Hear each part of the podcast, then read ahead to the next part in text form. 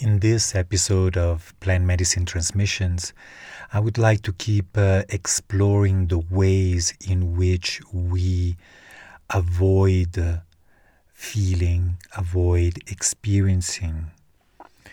One of the main ways for us to avoid taking responsibility for our own experience, for the beliefs, the patterns that we hold in our consciousness is by projecting them onto the outside world. Projection is one of the main dynamics on a psychological level and a particularly uh, pronounced one among Westerners. I have mentioned in uh, previous episodes that one of the main uh, ways in which we Westerners uh, function is through self repression. In the Judeo Christian tradition, we have created sets of values, of morals, of laws that are believed to be of divine origin.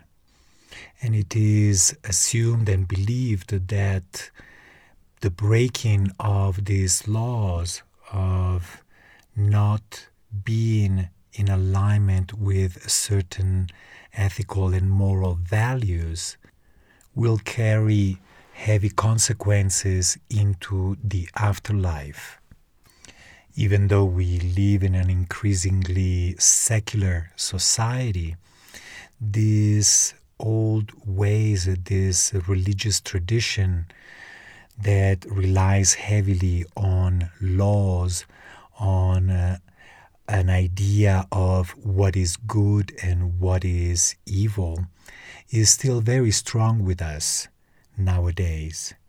And therefore, we unconsciously or consciously live our lives according to these laws, doing our best to not break these laws, doing our best to cultivate the virtues that are sanctioned by our culture.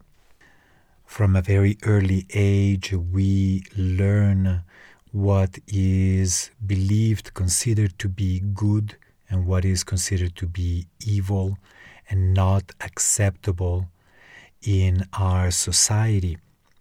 And we quickly learn the consequences of both acting in accordance to what is believed to be good and the consequences of acting according to what is believed to be evil, with the resulting punishment and oftentimes uh, ostracism on the part of other group members.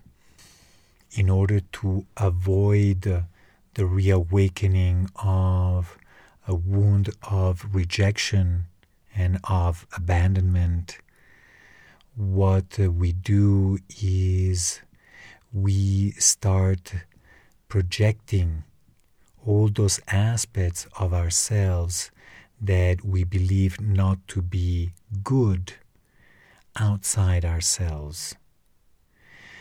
The mechanism of projection is a very simple defense mechanism in order not to feel what is deemed as unacceptable by the individual. It all starts with a very simple judgment such as I am bad or I am not good enough. And that judgment results also in uh, guilt and shame. I'm fond of saying that uh, this is a sort of holy trinity judgment, guilt, and shame. When these become unbearable, the easiest way to disown all of it is by projecting it out into the world, by seeing in the world outside ourselves a reflection of those aspects of ourselves that we have found unbearable. By projecting onto the world and onto other people our own shadow, we actually polarize ourselves. And uh, more often than not, we put ourselves on the side that makes us look best. In his book, uh, The Psychology of Transference, Carl Gustav Jung uh, uh, describes uh, the process of classic alchemy as uh, a process of marrying both aspects of who we are, whether it is the masculine and the feminine aspect, but also the aspect of, so to speak, light and the aspect of, so to speak, shadow. And he says at some point that the higher a light we shine into the world, the longer a, a, shadow this light will cast. So, what happens is in this uh, increasing polarization of wanting to be on the part of the good and of rejecting our shadow part, what happens is we actually create, we project that shadow increasingly so into the outside world. The healing process, as I understand it, is not a total denial of our own shadow. Quite the contrary, is a process of embracing those aspects of ourselves that we have disowned, oftentimes projecting them onto others and onto the world. This is a process of embracing, of integrating all aspects of ourselves. And this is where some people experience really uh, difficult scenarios in a, a healing process, particularly a healing process with plant medicines, where they are not able to control their experience, where they may be face to face with this deeply repressed shadow aspect of themselves, which does not fit their idea of who they are or the idea of who they ought to be. A few months ago, I was contacted by email by someone who was reading my book on ayahuasca who criticized me for not expressing in my book the dangers of drinking ayahuasca. It turns out that this individual had gone to the jungle for a diet and um, had experienced uh, psychotic episodes that continued for a while after leaving the jungle. This person had become convinced and wanted as many other people as possible to agree with him that ayahuasca can be the cause of psychotic breakdowns and episodes.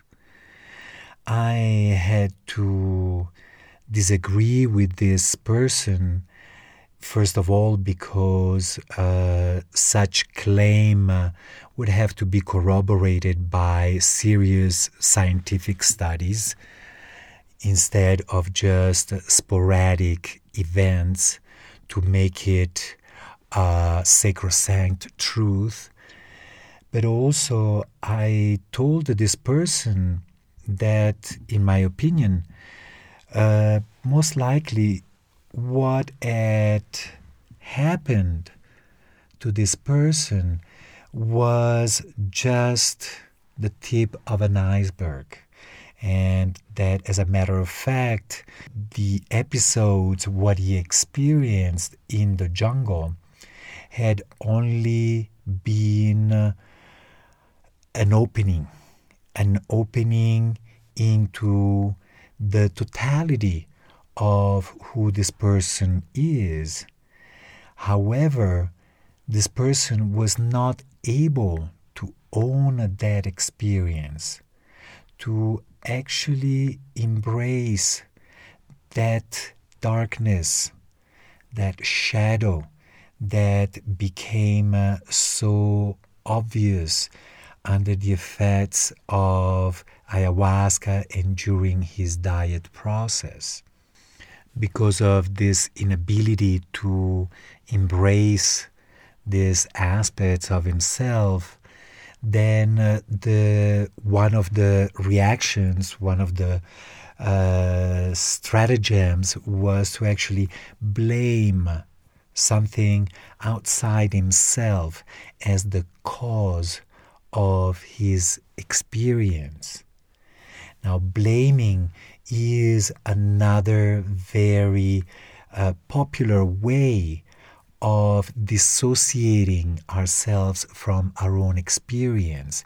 We blame something or someone for the way we feel so that we don't have to take responsibility for it. I speak of this uh, because in our culture we still use a term from the 60s, uh, the quote unquote bad trip and we still speak uh, of such uh, experiences like it's a hit or miss, like it's something um, unpredictable. Now, what is known as a bad trip is what happens when we start resisting our very own experience under the effects of mind altering substances. Our experience stops, comes to a halt in the very place that we are doing our best to resist or to avoid.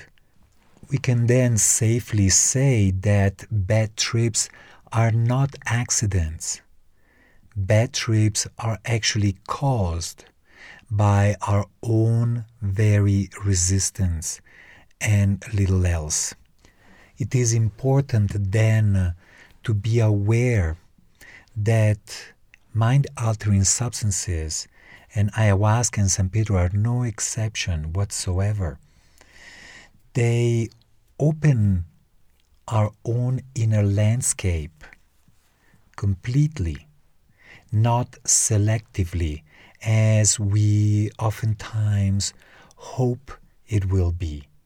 Many people engage in this process in, with these substances and medicines hoping to have a pleasant experience, hoping to connect with their gifts, with their inner light, with their highest selves. And all of that is fine. But by the same token, they should be open also to experience their darkest selves, the lowest. And when we are open to all experience, when we are open to connecting with the totality of who we are, then I believe we are approaching this process with the right attitude, with an attitude that is actually more realistic and uh, less illusory.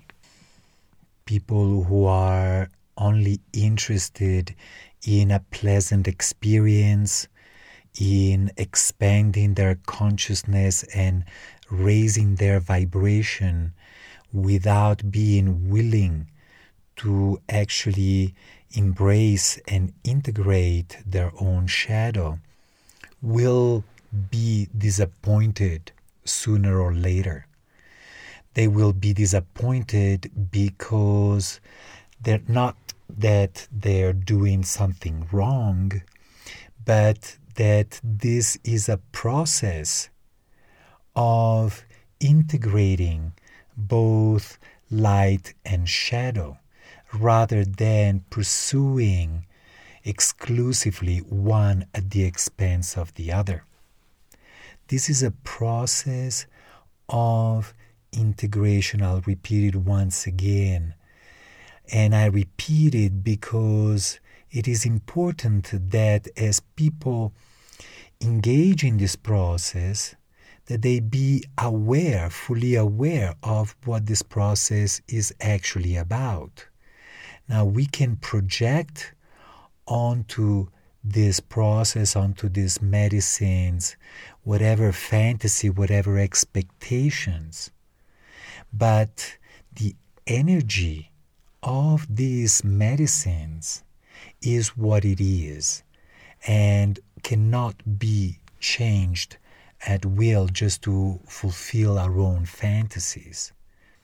For me, ayahuasca's greatest gift, greatest power is not its ability to put us in touch with our own brightest light, but it's actually its ability to have us finally face and embrace our deepest fear, our deepest darkness, to help us finally navigate those areas of ourselves that we would rather not ever visit again. When we approach the medicine with that kind of openness of mind and heart, this willingness to experience and receive uh, exactly what's in store for us, then I think that our minds and hearts are in the right place.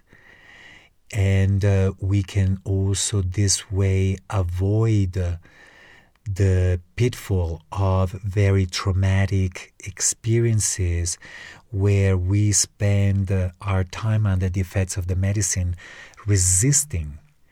And uh, resistance is what actually creates our own suffering the experience may be painful and challenging in and of itself, and it often is, but it is our own resistance that creates our own suffering.